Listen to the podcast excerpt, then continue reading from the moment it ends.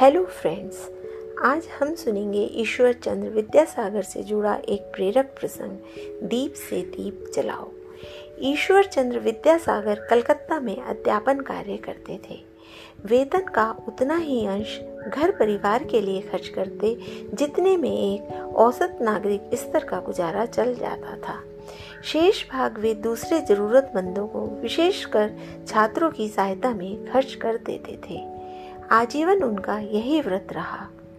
वे गरीबी में पड़े थे और निर्धनों के लिए आवश्यकताएँ पूरी किया करते थे।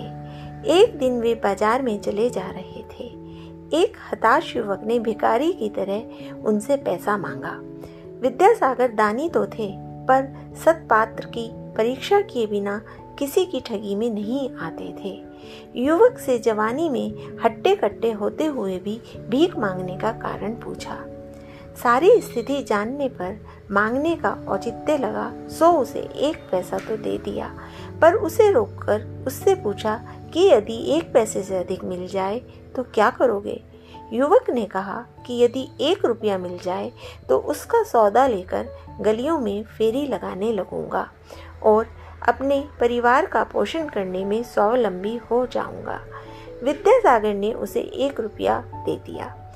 उसे लेकर उस व्यक्ति ने छोटा सा व्यापार आरंभ कर दिया। काम दिन प्रतिदिन बढ़ने लगा। कुछ दिन में वह बड़ा व्यापारी बन गया। एक दिन विद्यासागर उस रास्ते से निकल रहे थे कि व्यापारी दुकान से उतरा, उनके चरणों में पड़ा और दुकान दिखाने ले गया और कहा यह आपके दिए हुए एक रुपये पूंजी का चमत्कार है। विद्यासागर बहुत प्रसन्न हुए और उससे बोले कि जिस प्रकार तुमने सहायता प्राप्त करके उन्नति की, उसी प्रकार का लाभ अल्प जरूरतमंदों को भी देते रहना। सहायता लेकर ही निश्चित नहीं हो जाना चाहिए। वरन वैसा ही लाभ अन्य अनेकों को पहुँचाने के लिए समर्थता की स्थिति में स्वयं कभी भी उदारता बरतनी चाहिए। व्यापारी ने वैसा ही करते रहने का वचन दिया।